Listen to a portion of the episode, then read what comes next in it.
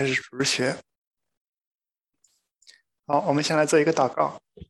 我们在天上的父，我们的主耶稣，我们感谢，我们赞美你，主要感谢你为我们所成就的救恩，也感谢你为我们所做的榜样。主要我们今天要继续查考《使徒行状》的第二次宣教旅程。主要你与我们同在，也借着这样的查考，让我们能够被激励，主要能够效法你，也能够效法使徒们，他们为着你不顾惜他们自己的生命，主要来传你的福音。主要你恩待我们，与我们同在。感谢赞美主，奉耶稣基督宝贵的名求，阿们。好，我们上次讲到，在《使徒行状》的结构里有第四、第五个段落，大概是在主要的都是在讲保罗如何大展拳脚，履行福音的使命。其中记录了三次独立的宣教旅程和一次赴罗马的旅程。那保罗这一段传福音的时间差不多是20年，当中呢遭受了很多不容易的事情，比如至少有2次被监禁，然后也一直都被犹太人排斥和迫害。那我们上次主要是讲了第一次宣教旅程，我们可以简单回顾一下上次讲的这个第一次宣教旅程的路线，因为其中的一些事情和地方我们今天还会再提到。首先是保罗和巴拿巴被圣灵差遣，从安提阿经西流基到了居比路传道。然后在居比路这个岛也叫塞浦路斯，他们从最东边的萨拉米一直传到最西边的帕福，然后在帕福认识了一个人叫Bar-Jesus， 是一个行邪术的人，然后之后他们从帕福坐船到了庞菲利亚的别加，在别加呢约翰也叫马可就离开他们返回到耶路撒冷去。然后保罗和巴拿巴继续往北走，到了比西底的安提阿，然后之后到了以哥念、路斯德和特比，然后又原路返回，到了别加，经过亚大利回到了安提阿，这是他们第一次的宣教的路线。那随着第一次成功的宣教之后，引来了一次小的矛盾，就是有几个人从耶路撒冷来到安提阿，他们说你们如果不按摩西的规条受割礼就不能得救。那保罗和巴拿巴就跟他们起了争论。然后为了平息这次争论呢，安提阿教会就派保罗和巴拿巴还有一些人去耶路撒冷见使徒和长老。那在耶路撒冷经过一轮激烈的辩论之后，彼得和雅各先后在会议上发言，他们重提了哥尼流事件，然后引用了旧约先知的话，强调在神的救赎计划当中一直都包括外邦人在内。然后他们最后的结果就是保罗和巴拿巴的工作得到肯定，然后外邦信徒不需要背负犹太律法的重担，但是呢提出了使徒谕令，就是警戒偶像的污秽和奸淫，并勒死的牲畜和血。最后呢耶路撒冷教会就决定给安提阿教会写信，将这个决定通知他们。那我们今天就接着从这里来讲。首先，耶路撒冷从他们教会当中选了2个弟兄，一个叫犹大，一个叫希拉，然后差这2个人跟着保罗和巴拿巴一起到安提阿教会去。他们把这封书信交给安提阿教会的弟兄姊妹呢，众人念了因为信上的安慰的话就欢喜了，就是在安提阿教会的弟兄姊妹们因这个决定得到了很大的欢喜。然后这些从耶路撒冷教会来的弟兄们呢，他们住了一些日子，然后就往回走。其中有一位弟兄叫希拉，他留在了安提阿，然后之后呢他也是跟着保罗一起去传福音。然后保罗和巴拿巴仍然住在安提阿。那虽然我们刚才说耶路撒冷会议解决了一次严重的分裂危机，但是随即而来的有一次小的分裂。耶路撒冷会议结束之后，保罗和巴拿巴两个人返回到安提阿，他们要计划下一次的宣教旅程。但是呢，因为带不带马可去，两个人发生了争论，然后结果导致两个人不欢而散。就是这个问题的起源，就是我们刚才提到的，在第一次宣教旅程的时候，马可在庞菲利亚的别家突然就返回到耶路撒冷去，没有跟他们一起去到其他的地方传福音。那使徒行传没有说马可为什么离开，然后也没有说保罗和巴拿巴当时是什么反应。但是在字里行间我们可能可以看出来一些原因。首先马可离开的时候正好是在塞浦路斯的帕福那个方伯施求保罗信主之后，然后路加从此之后就写的时候都是写保罗和巴拿巴，就把保罗排到了前面，之前都是把巴拿巴排在前面，所以可能也意味着这两个人他们的领导地位互换了，就是之前是巴拿巴做领导，现在成了保罗做领导。那我们知道马可是巴拿巴的表弟，所以有可能他是对这个不满或者不服。另外一种可能也可能是因为宣教策略的改变，就是福音不再是依附于犹太文化，而是可以跟外邦人独立的去传福音。但是这只是两种猜测，一种可能是领导地位的转变，一种是传福音策略的转变，这只是猜测，不一定准确。那不管是不是准确，在第二次宣教旅程之前，巴拿巴认为可以带着马可去，保罗认为不可以带着马可去，不能冒险，因为他觉得马可还没有准备好。所以他就不惜和提携他出身，并且这么多年来一直跟他并肩作战的巴拿巴闹翻，然后拒绝马可一起去。可能他也是为着传福音，不想带着还没有准备好的人，不管是在心理上还是属灵上还是神学上还没有完全预备好的人一起去，所以不想阻挠神的工作。那究竟谁是谁非呢？路加也没有一个清晰的判断，可能他自己也就是很难有做出一个对的判断。但是路加他没有停在人和人的纷争上面，他是继续的写神的国是怎么发展的。所以结果就是巴拿巴带着马可又一次坐船到了居比路，到了塞浦路斯。然后保罗呢就带着希拉，就是刚才之前从耶路撒冷教会派到安提阿教会的那一位弟兄。这件事情大约是发生在公元49到50年。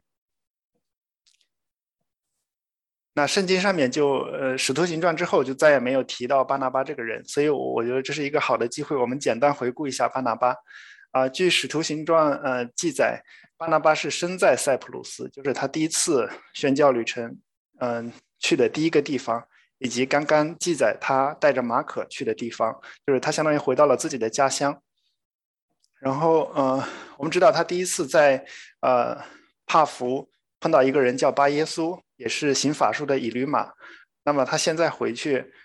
又回到了居比路。据记载他是继续在萨拉米来牧养教会，然后之后呢受到这个Bar-Jesus的迫害，为主殉道。下面我们就看一小段视频，是讲巴拿巴他后面的事情。I made it to St. Barnabas Monastery here in Famagusta, just outside ancient Salamis. Now this beautiful church was built in the 1750s to commemorate the martyrdom of St. Barnabas. As we continue to see in this series, martyrdom, or the dying for one's faith, was a recurring theme in the early Christian experience. According to Acts chapter 4, Barnabas was born here in Cyprus, probably in the city of Salamis. Therefore, this entire missionary journey was a homecoming of sorts. Barnabas would have known many of the Jews here and all the synagogues in the area. He was also a strong personality, the son of encouragement, the perfect right-hand man for the Apostle Paul. As we'll learn later in Acts, Barnabas would leave Paul's missionary team and return to Cyprus and help lead the church here at Salamis.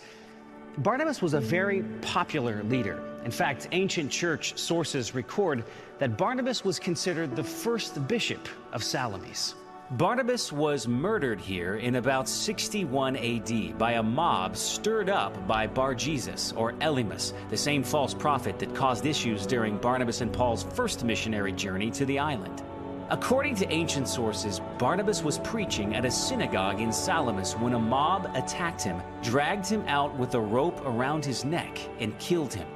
These same sources tell us that John Mark, who also happened to be the cousin of Barnabas, collected the body of Barnabas and buried him in this area. Only a small portion of this massive catacomb complex has been excavated. This necropolis of tombs is covering centuries of burials here, both before and after Barnabas. One section here is known as the Royal Tombs, where they have discovered elaborate ancient burials, complete with chariots and horses.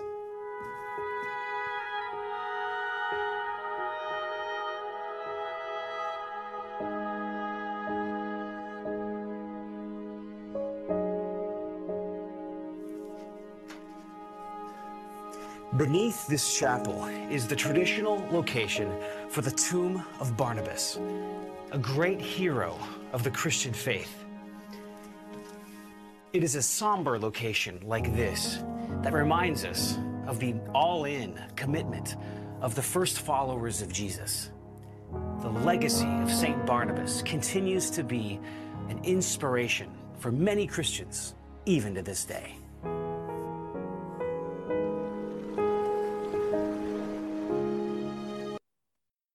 所以我们就看到，巴拿巴他最后也是在塞浦路斯这个岛上，为着主殉道。那我们接下来回头看保罗和希拉的宣教旅程。刚才在15章的结束的时候，我们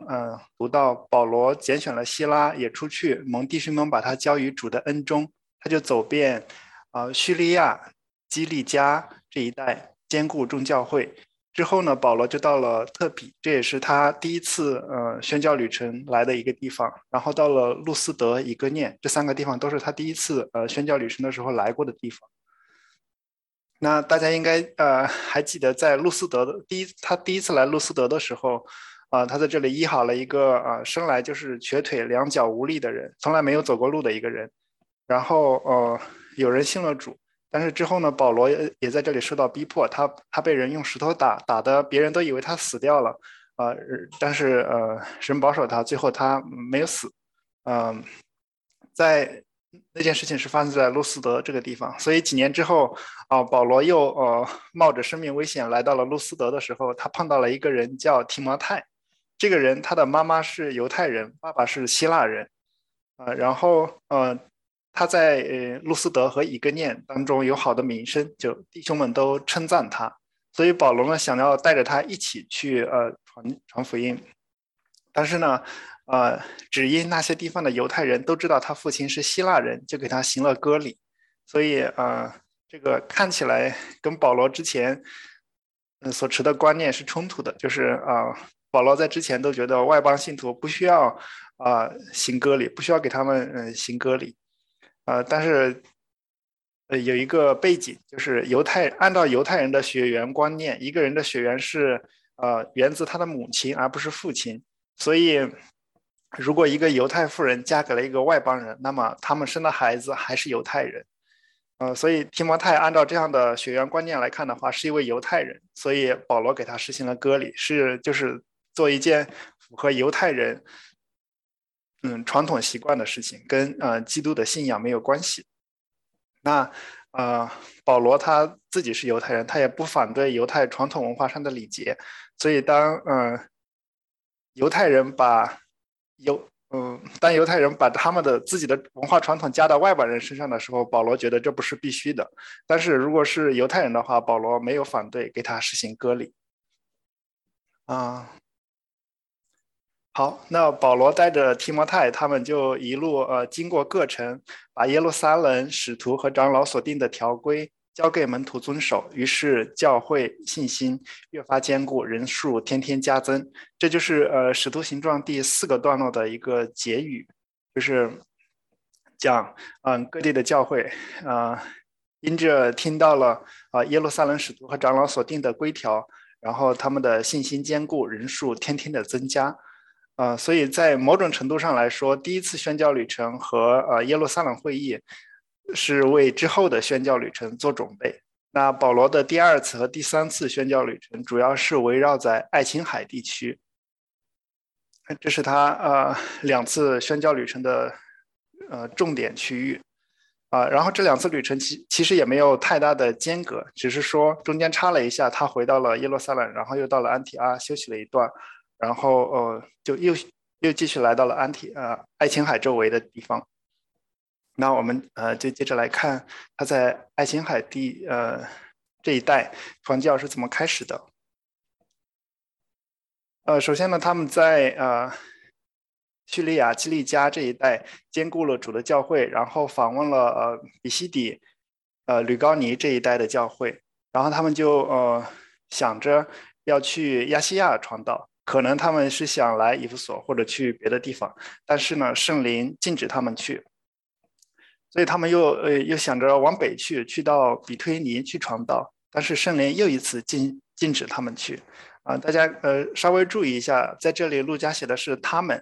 们就越过美西亚下到特罗亚去，所以他们就到了爱琴海的东边一个城市叫特罗亚。路加在这里写的是他们。那我们看到就是圣灵有两次阻止他们不要去亚细亚和比推尼去传道。那我们不知道当时到底是发生了什么事情导致路加是这么记载的，但是有一点就是很明显，就是在使徒行传中有一个新的宣教阶段展开的时候，路加都特别的强调圣灵的带领。比如说在使徒行传8章的时候，有一个主的使者对腓力说：“起来，往南走，从耶路撒冷下加萨的路上去。”就是我们后来知道，就是主要带着腓力去跟一个埃提阿堡的太监福音。在使徒行传第10章，当哥尼流派的人去找彼得，在这些人到之前，神也是给彼得一个异象，然后也跟他说话，也是有异象产生。在第一次宣教旅程之前，也是圣灵告诉他们说，要为我分派巴拿巴和扫罗去做我召他们所做的工。那同样的，在爱琴海地区的宣教旅程开始之前，也有异象想与保罗来印证神的心意，就是我们所说的马其顿异象。马其顿异象是怎么一回事呢？就是在夜间，有异象现于保罗，有一个马其顿人站着求他说：“请你过到马其顿来帮助我们。”那保罗看见这异象，我们随即想要往马其顿去，以为神召我们传福音给那里的人。那刚才提醒大家注意一下，路加写的是他们，现在变成了我们。就是路加可能是在爱琴海东边叫特罗亚的这个城市加入了保罗的宣教团队。所以呢他见到这个异象之后，他们就立即乘船渡海进入欧洲，开始围绕爱琴海北部和西部的巡回传道。那他们到的第一个城市是腓立比。腓立比是一个当时罗马帝国的一个殖民地，也是罗马帝国一个驻军的城市，是一个相当于桥头堡，相当于一个保卫罗马帝国的一个城市。它那里有很高的山，所以他们建城在山上面，然后把这个地方当成一个军事要塞一样的地方。可能当时在这个城里的犹太人比较少，所以他们住了几天，然后安息日的时候出了城门，可能没有犹太人的教堂，所以他们知道有一个祷告的地方在河边，所以他们就去了那个祷告的地方，然后对在那里聚会的妇女讲道。那其中有一位妇女叫吕底亚，她是一个卖紫色布匹的妇人。他呢就留心听保罗所讲的话，然后主开导他的心他和他的一家就领了洗。那所以这个吕底亚其实是比那个禁足还要早，就是后面我们知道保罗说：“当信主耶稣，你和你一家都就必得救。”他其实就是比那个禁足还要早的一个实践者。那之后他就开放了自己的家接待远道而来的信徒。保罗在腓立比后来被关到监狱里，然后释放之后也是到了他的家里做客。现在在吕底亚这个地方呢，还有一个教堂就叫吕底亚教堂，是为了纪念吕底亚他热心的接待来访的信徒建的一个教堂。在这个教堂里有一个玻璃，上面有他的有吕底亚的一个彩色的塑像也不是塑像，是画像。然后这个教堂外面有一条河可能就是当初吕底亚受洗的地方。然后欧洲的第一间教会也是在腓立比这个地方先建立的。好，那接下来还是在那个河边，就是他们常常祷告的地方去。保罗在这里就碰到一个女仆，碰到一个使女她呢是被五鬼所附，然后她能靠着她这个因为她被五鬼所附，所以她可以用法术叫她的主人们得财力。但是这个使女她就一直跟着一连多日在保罗他们旁边喊叫说，这些人是至高神的仆人，对你们传说救人的道。那她一连多日这么喊叫，保罗心中就厌烦，所以保罗就说，我奉耶稣基督的名吩咐你从他身上出来。那鬼当时就出来了，所以就是保罗把这个使女身上的五鬼给赶出来了。这件事情就导致了这个使女她不能再因着她被鬼附这件事情而得利，她的主人们不能因着这件事情而得利，所以他们就非常的生气，然后把保罗和希拉带到了罗马人的官长面前来告他们。所以官长就吩咐他们吩咐人剥了他们的衣裳，用棍打他们，然后之后把他们下在监里。这里有一个背景，就是因为保罗和希拉他们是罗马人，如果没有正式的审判之前就打他们的话，当时是违法的，是不合法的。那因着他们被捕，反而给他们带来了一个传福音的机会，就是他们被关在监狱里边，然后半夜的时候他们在唱歌祷告突然就有大地震，然后监狱的门也打开了，这些人的锁链也打开了，所以那个狱卒一看还以为所有的人都跑掉了就要自杀。保罗就说，你不要伤害自己，我们都在这里。所以这个狱卒他因着这件事情也发生了转变，然后他就问了保罗，他伏在保罗和希拉面前问了保罗一个问题，说二位先生，我们当怎样行才可以得救？我们就看到这个禁足也一下就转变过来。然后保罗说，当信主耶稣，你和你一家就必得救。那后来这样的事情也是真的发生了，当保罗和希拉把主的道讲给他和他全家人听的时候，他们就都受洗了。所以这也是在迫害的时候，他们也将福音传给了人。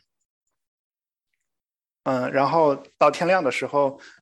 保罗说他们是罗马人，这个时候这个腓立比的官长才知道他们是罗马人，然后知道之前没有审他们就打他们是不对的所以呢后来这个官长也是客客气气的把他们带出来，然后劝他们离开领着他们出了那城。所以他们之后离开腓立比来到了帖撒罗尼迦帖撒罗尼迦离腓立比大概就35 miles 左右，不算很远的一个城市。那在帖撒罗尼迦他们大约待了1个月左右，这里记载说是一连3个安息日，他们都去犹太人的会堂里边跟他们讲本着圣经与他们辩论，简解成名基督必须受害，从死里复活。那因着他们在帖撒罗尼迦的讲道，有些人就听了劝，也有许多前进的希腊人和尊贵的妇女也不少，他们都信保罗和希拉所讲的但是呢有不信的犹太人心里嫉妒，他们就招聚了一些市井匪徒来搜捕他们但是没找着，所以只找到了一个康会堂的人不是，只找到了一个耶松这个耶松是接待保罗和希拉的。然后他们就控告保罗和希拉说，那搅乱天下的也到这里来了，耶松收留他们，这些人都违背凯撒的命令，说另有一个王耶稣。那因着这样的扰乱，保罗和希拉就只好离开帖撒罗尼迦，到了另外一个地方叫比利亚。比利亚的人比帖撒罗尼迦的要好很多，他们甘心领受这道，然后天天查考圣经。其中也有很多人相信福音，但是呢，帖撒罗尼迦的人，他们听到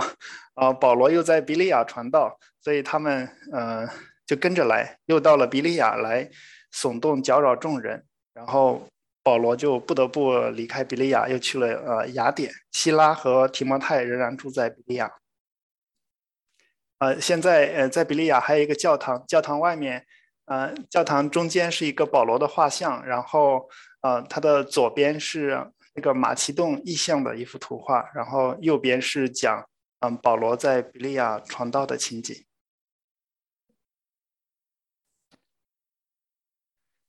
保罗来到雅典，他看到雅典满城里都是偶像，就心里着急，甚至还有一个偶像上面写着是不认识的神，未识之神，所以雅典人喜欢辩论，保罗就和当地的哲学家进行辩论争论，然后呢这些雅典人也很好奇保罗到底在讲什么，然后把他带到了一个地方叫雅略古巴，说你所讲的这新道我们可以知道吗？然后之后保罗就跟他们讲说，众位雅典人呐，我看你们凡事都很敬畏鬼神，我游行的时候观看你们所敬拜的，遇见一座坛，上面写着未识之神，然后保罗就给他们讲关于神的事情，最后保罗讲到了耶稣复活的事情，因着这个复活的信息，雅典人就这些希腊人就轻视保罗，因为他们不相信人能复活，然后他们当中也有一些人表示有兴趣继续听保罗的讲论，也有一些人成为信徒。那保罗随后就离开了雅典，到了新的城市叫哥林多，是在雅盖亚这一边。然后他在哥林多认识了一对夫妇，叫雅居拉和百基拉。这一对夫妇是从意大利，从罗马来的，就是当时因为罗马的皇帝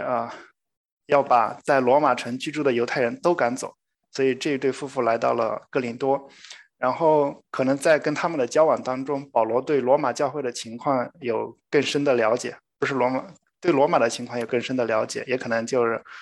加深了保罗要去罗马的担子。那还是跟先前一样，他还是先来到了犹太人的会堂，来跟犹太人传福音。但是犹太人他们抗拒毁谤，所以保罗就抖着衣裳说，你们的罪归到你们自己头上，与我无干，从今以后我要往外邦人那里去了。那保罗离开犹太人的会堂之后，住到了一个人的家里，这个人叫提多尤士都，是敬拜神的，他的家靠近会堂，所以保罗并没有完全的离开犹太的社区，他还是住在一个人的家里，这个人的家靠近会堂，那可能因着离得近的原因，管会堂的一个人叫基利斯布，和他全家都信了主。然后这里路加也记载了一个意象，就是主耶稣来鼓励保罗，安慰他说，不要怕，只管讲，不要闭口，有我与你同在，必没有人下手害你，因为在这城里我有许多的百姓。所以保罗在哥林多住了1年0 6个月，然后在那里教训神的道。那之后这里来了一个新的方伯，叫加流，所以犹太人就同心起来攻击保罗，把他拉到公堂里，然后他们要在这个加流面前告保罗，但是加流对于他人说，这样的事情我不愿意审问，所以加流就不愿意管这样的事情。那这些人呢就揪住了一个人叫索提尼，他是可能是新任的管会堂的人。那这个索提尼也可能就是跟那个保罗一起联名写哥林多前书的那一位。所以保罗在哥林多大概停留了1年半到2年的时间，因为这里又说保罗又住了多日，就辞别了弟兄，坐船往叙利亚去，然后百基拉、雅居拉和他同去，他们就到了以弗所。到了以弗所之后，保罗就把百基拉和雅居拉留在了以弗所，然后自己去犹太人的会堂和他们辩论。那这里我们要简单的说一下雅居拉和百基拉这两个人。他们也是初代教会相当重要的领袖，保罗在他的书中经常提到他们的名字，比如在罗马书16章3节提到他们，哥林多前书16章19节，提摩太后书4章19节都提到他们。他们在以弗所的时候碰到了一个人叫亚波罗，这个人很有口才，能讲解圣经，但是他讲得到，就是他只晓得约翰的洗礼。所以百基拉和雅居拉听见就把他接过来，将神的道给他讲解的更加详细，然后这个人就出去到别的地方去传道了。这是关于雅居拉和百基拉。那后面就是讲到保罗离开了以弗所，他回到了该撒利亚，然后到了耶路撒冷，最后回到安提阿这一段故事。所以这就是第二次宣教旅程简要的一个介绍。那我们再回顾一下它的路线，就是保罗和巴拿巴被差遣从耶路撒冷教会回到安提阿，然后巴拿巴和马可去了居比路，也叫塞浦路斯，然后保罗走遍叙利亚、基利加这一带的教会来兼顾教会，然后他们到了特匹、路斯德，在这里他们带上了提摩太，然后去了以哥念，经过弗驴加、加拉太，然后最后到了特罗亚。然后从特罗亚看到马其顿异县，所以他们来到了马其顿这一片地方，首先来到了腓立比，然后在腓立比遭受迫害，到了帖撒罗尼迦，在帖撒罗尼迦传道又遭到迫害，然后到了比利亚。在比利亚传道有很多人信了主，但是从帖撒罗尼迦来的人又在这里扰乱他们，所以保罗就到了雅典，之后在雅典城辩论，他们跟那些人辩论，也有人信主。保罗呢离开雅典之后来到了哥林多，在哥林多住了1年半到2年的时间，然后去到了以弗所，在以弗所他把百基拉和雅居拉留下来，然后自己去了该撒利亚、耶路撒冷，之后再回到了安提阿。那我们之前看的那一段视频是讲巴拿巴在塞浦路斯受到逼迫，那保罗他们在各个城市、各个地方都受到了逼迫，有被石头打的，有被关到监狱的，几乎要丧失生命。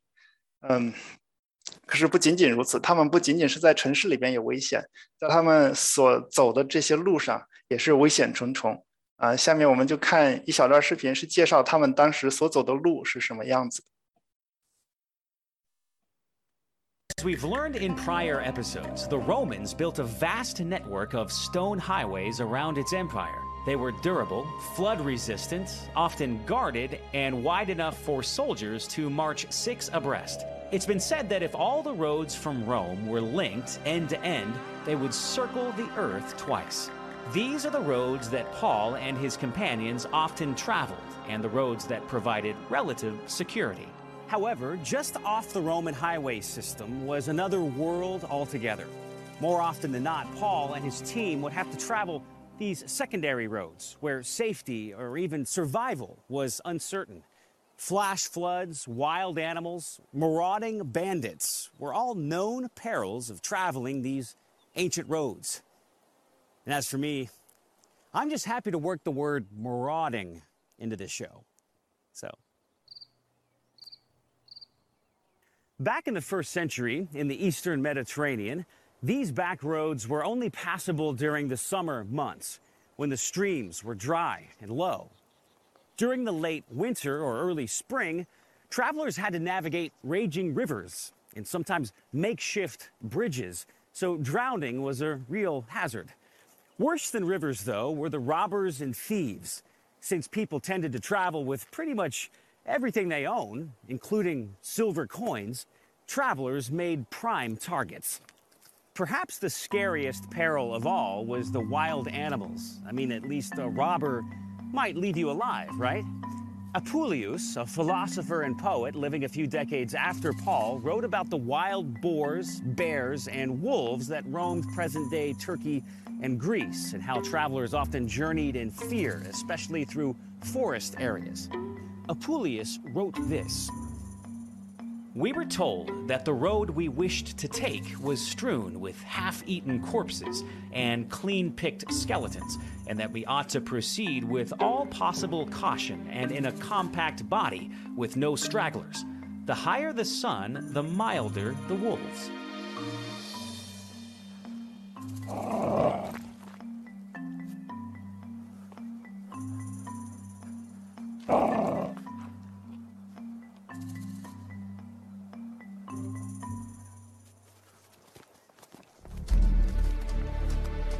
In one of his letters, Paul wrote this: on frequent journeys, in danger from rivers, danger from robbers, danger from my own people, danger from Gentiles, danger in the city, danger in the wilderness, danger at sea, danger from false brothers, in toil and hardship, through many a sleepless night, in hunger and thirst, often without food, in cold and exposure.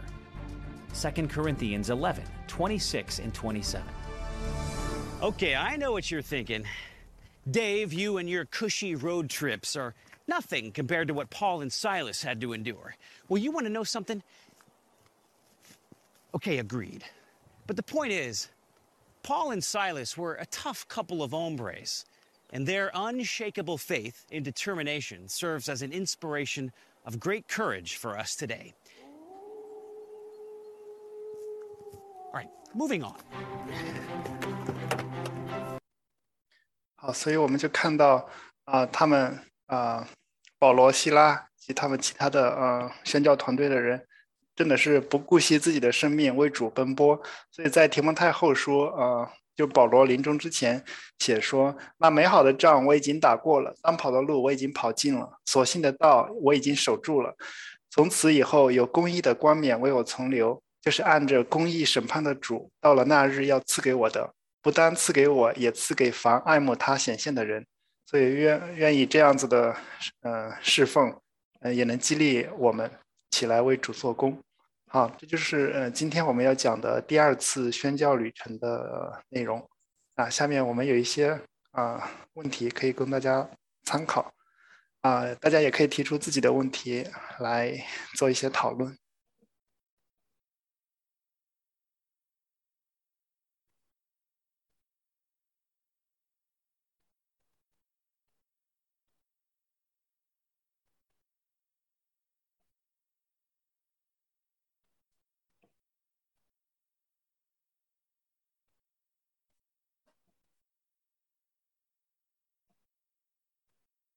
大家有没有什么想发表意见的，或者想就着哪一个问题讲一讲自己的想法的？就第一个题，你说如果我就想想我自己是马可的话，如果那保罗和巴拿巴都是等于是他的长辈，对，带领他的人就是上司似的。他们那就起来争论的话，那我会怎么想？那我肯定，如果我知道他们为什么争论的话，也可能就是这圣经也没说马可知道不知道保罗为什么不愿意带他，所以就是说，如果我知道保罗为什么不愿意带我的话，那我可能要自己好好想想，就是当时为什么就是说我不能够坚持软弱了，然后还有就是说保罗觉得我没有 ready， 是在哪什么方面没有 ready， 我是不是应该就是该 ready 哈，就是这个要就是去想想。然后我刚才你讲的时候，我在想保罗和巴拿巴的这个两个人的争执的问题。我觉得虽然从外表看他们俩争执，然后后来他们两个人好像就分道扬镳了，各干各的去了，但是我觉得这背后真的是有神的美意在里面。就看到保罗呢，我觉得他们俩都有他们俩的想法其实都是好的，只是他们就是不同的 view。保罗呢，他就觉得要去到前方打仗，他要带一个 ready 的人，那么因为他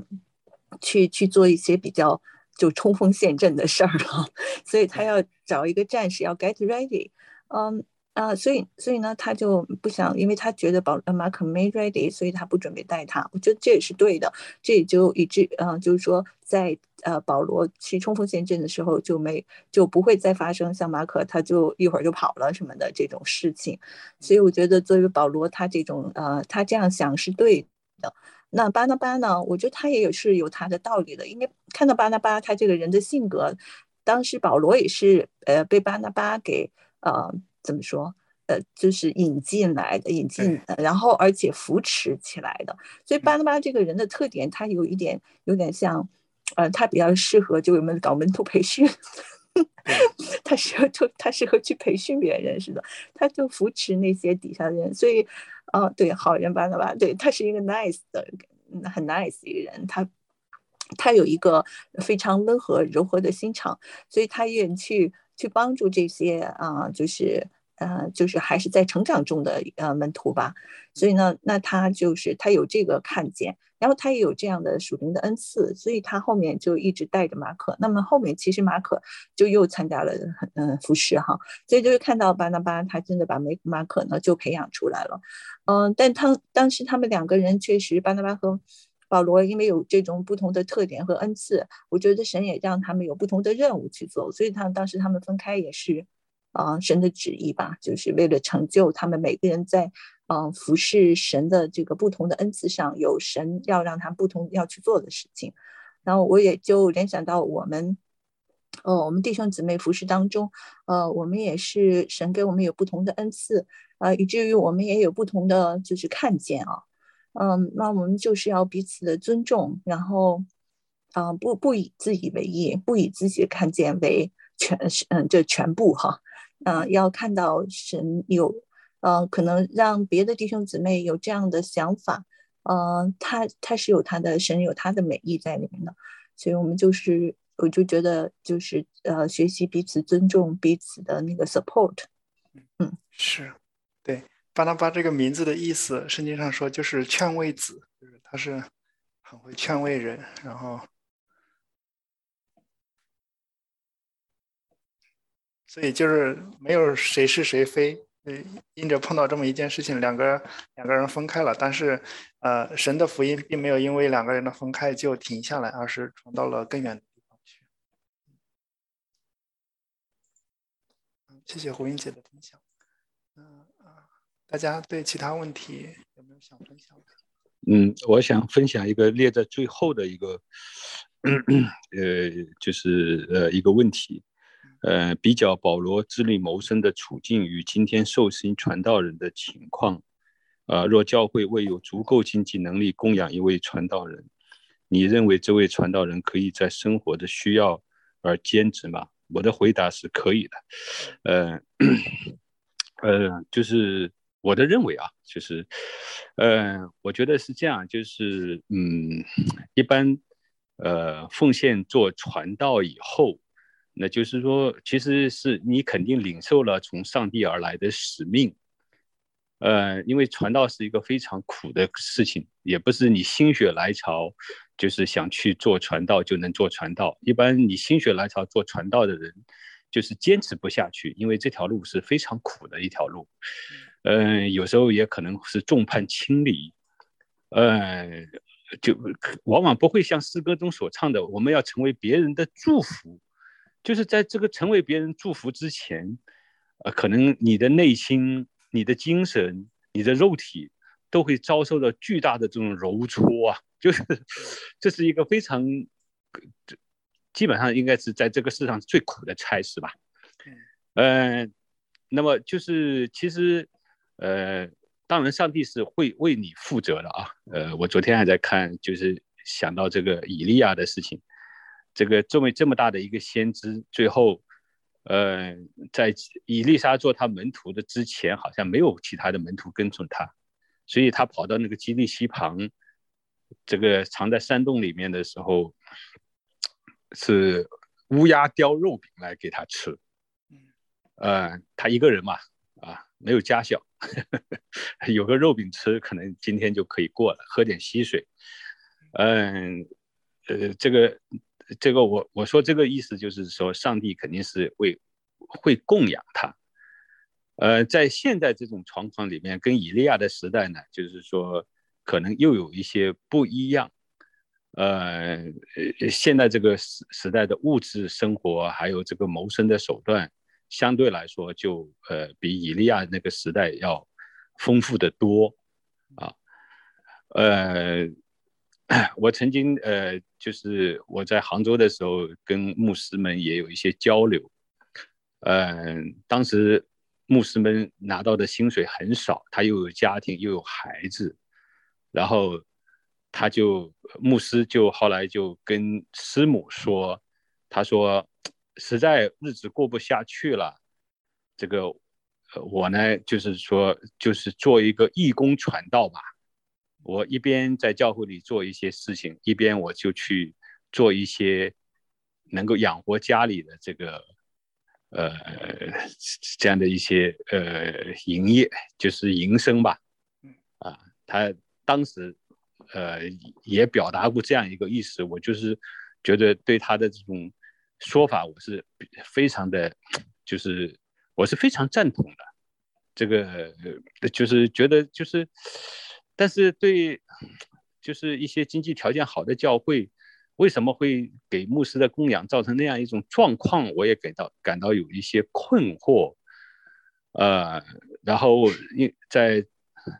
中国大陆也有很多的传道人奉献给上帝以后，尤其在农村的教会里面，他们的经济条件是非常的差。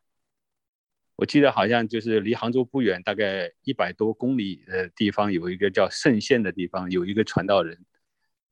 这个教会给他每个月的薪水就是200块钱，200块钱在杭州城市里吃一顿好一点的自助餐就要200块钱，他一个月的薪水才200块钱。哦，我就是觉得是很难以想象。后来这位传道人是自己做点手艺活，就是编个竹席啊，种个什么菜啊，那样过日子。我觉得这个是看到传道人这么清贫的生活，有时候也觉得信徒心里是应该是有愧的。在很多的时候，我们在道理上受教啊，这个自己钻研圣经比较少，那么我们很多的时候需要到教会里听牧师、听长老、听专职传道人去传讲，然后他在道理上来教导我们，他们有时候还要来探望，还要来安慰，还要来勉励。确实他们这个生活这么的苦楚，觉得有时候就是也是感到这也是一种缺欠吧，就是一种良心上的亏欠。所以我是看到这个以后，我是觉得就是我是赞同，就是传道人如果是因为这个日子难过，薪水这么少，他是可以兼职的。我更愿意就是大家能够把传道人的位置放在自己的心里啊，就是说做我们信徒能够力所能及的事情，起码让教会里的牧师、专职传道人过的日子不要比你差得太远。好了，我就讲这么多。好，谢谢有强兄的分享，的确是这样子。我们之前教会里也有一位弟兄，就是韩国来的，他叫沈喜。他有一次也跟我们讲，就是说他的爸爸妈妈是全职的传道人，然后他就好像从小到大都没穿过什么好衣服，就怕穿一件好衣服出去被别人说一个传道人的孩子怎么要穿这么好的衣服，也是让我们挺感触的。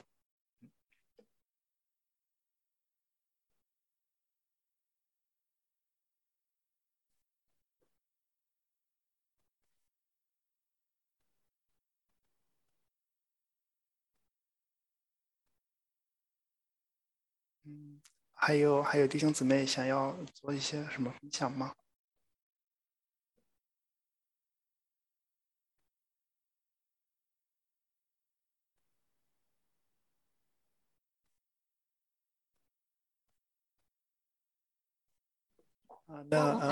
对不起哈，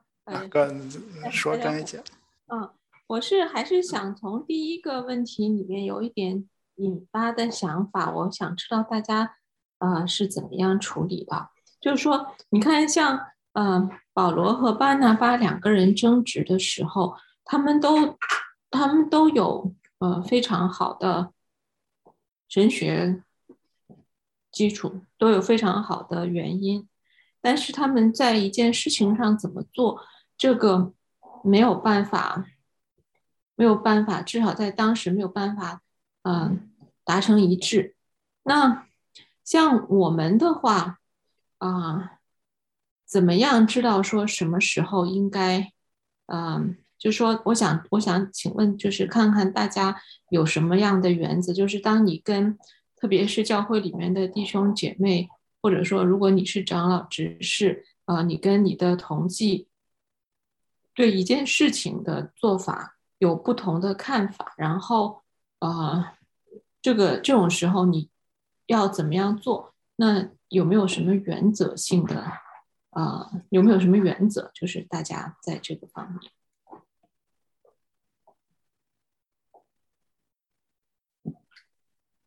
我的问题问清楚了吗？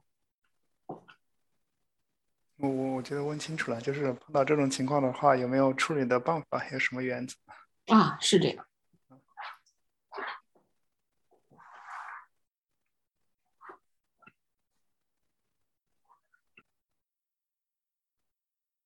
我不知道，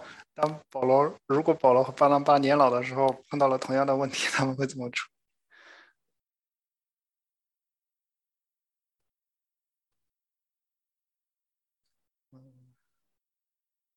秦军兄，你有什么看法？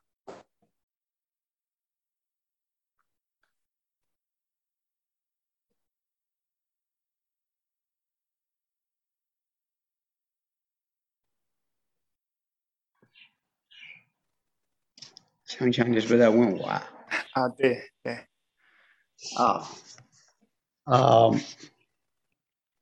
我倒是没有什么很特别的，但是有一些感受想分享一点点。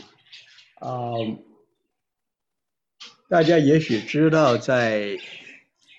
美国或者在西方有一个开会的法则叫罗伯特议事法则。它这个呢就是讲到比方说美国国会开会的时候，或者一般的什么会议怎么做的时候，还有一些基本的原则要把守。有这个原则的时候呢，会议才可能有一个成果，才能够有一个意义出来。当然不是说是我们要照搬照抄，但它里头有一个原则，我觉得对我们在教会里头做事情的时候会有一个借鉴。它一个很重要的原因就是讲的就是说就事论事，而不要去揣测另外的人提这个话的他的动机，他的有什么隐藏的目标什么之类的他说因为这些东西呢是很难琢磨的，也是随时变化的，而且呢也是常常会犯错的，因此呢就是就事论事呢就会比较好那么呢我想保罗和巴拿巴他们在说要不要把马可带上的时候呢，他们刚开始的时候可能是就事论事，但是在到一个地步的时候呢，就开始可能要猜测彼此的动机是什么了比方说我们刚才提到这上面说保罗和巴拿巴有争执的时候，这个马可心里会怎么在想就说这个时候就说马可他想的时候，他就很有可能就说巴拿巴是个什么人，保罗是个什么人，就从一个这个事情本身呢就会变成说我要这个人是个什么人的事情呢，这样一来呢就会不可调和。包括保罗和巴拿巴两个争执的时候，刚开始说带不带他，到后面可能就说保罗你这样说的话，巴拿巴就保罗你这样说你有这个意思，你是这么一个意思，你是那么个意思，保罗可能说巴拿巴你是这个意思，你是那个意思，所以后来呢就两个人大大的争吵，误解更加的加深等等之类的我想就说我们在教会里头有一些服事，有一些的不同意见的时候呢我们对待其他的有不同意见的人我们就事论事，但是我们自己私下呢却要去检测我是不是我这个人有问题，我有什么动机上等等这有问题。所以一个是对待别人，一个是对待自己。对待别人呢，我们尽量的就是就事论事；对待自己，我们要看我们这个人对不对，我的动机对不对。这样一来呢，就说服事上可能就会少一些不必要的摩擦和不必要的纷争。这是我的一点想法呀，好不好？哎呀，好，谢谢陈军兄。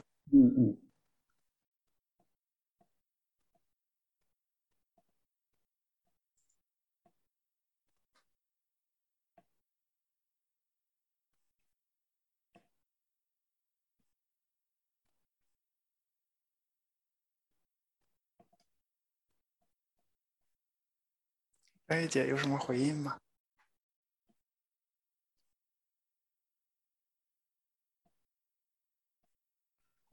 我在想哈，就是说，我也想先说谢谢陈军兄，这个就事论事，不要猜测动机啊、我觉得这个都是非常好的、非常好的办法。还有就是，就像刚才玉春兄讲到的时候，也是要常常想到说，是不是有什么传累自己的罪，然后要争口气啊，这种事情，确实是要放下来的啊。但是就是说，如果是同样好的，或者是同样坏的，当然啊，提议，然后各自都有很不错的原则，我自己是。用这样，我就是说我看就是说在两个差不多的里面，当然就是都是对的这种，或者都有好原则的时候，我会想着说，我比较愿意想说，如果这个提出来的这个人他比较年轻，那么，我会尽力说照着年轻人的说法来做事情，然后让年纪大的人来宽容忍耐我是这样想，就是说争取用这样的办法。但是如果两个人的年纪都差不多，可能比方说像我跟什么人生日都只差了几天，那么这个就不太好弄了哈。我这个只是这样一个没有办法的办法，我是想知道说弟兄姐妹们有没有什么更好的办法。好，谢谢张月姐。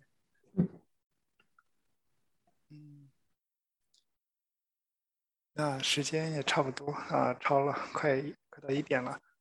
我们要不今天就结束在这里请陈红兄带我们做一个结束祷告行吗？陈红弟兄。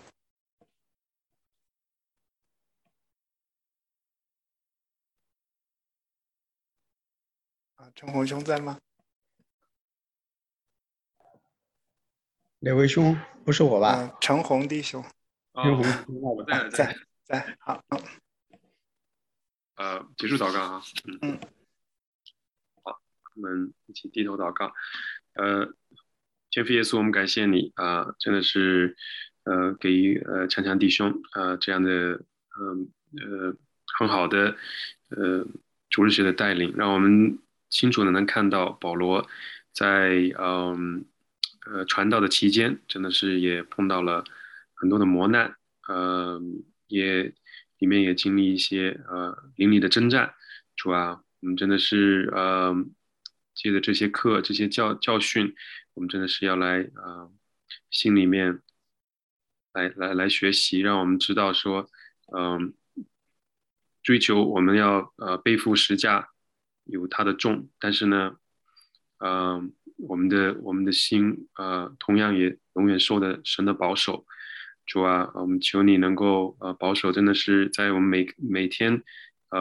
生活当中保守我们的心思意念，让我们知道说生活中当我们碰到很多磨难的时候，跟保罗当时碰到的相比真的是不足为提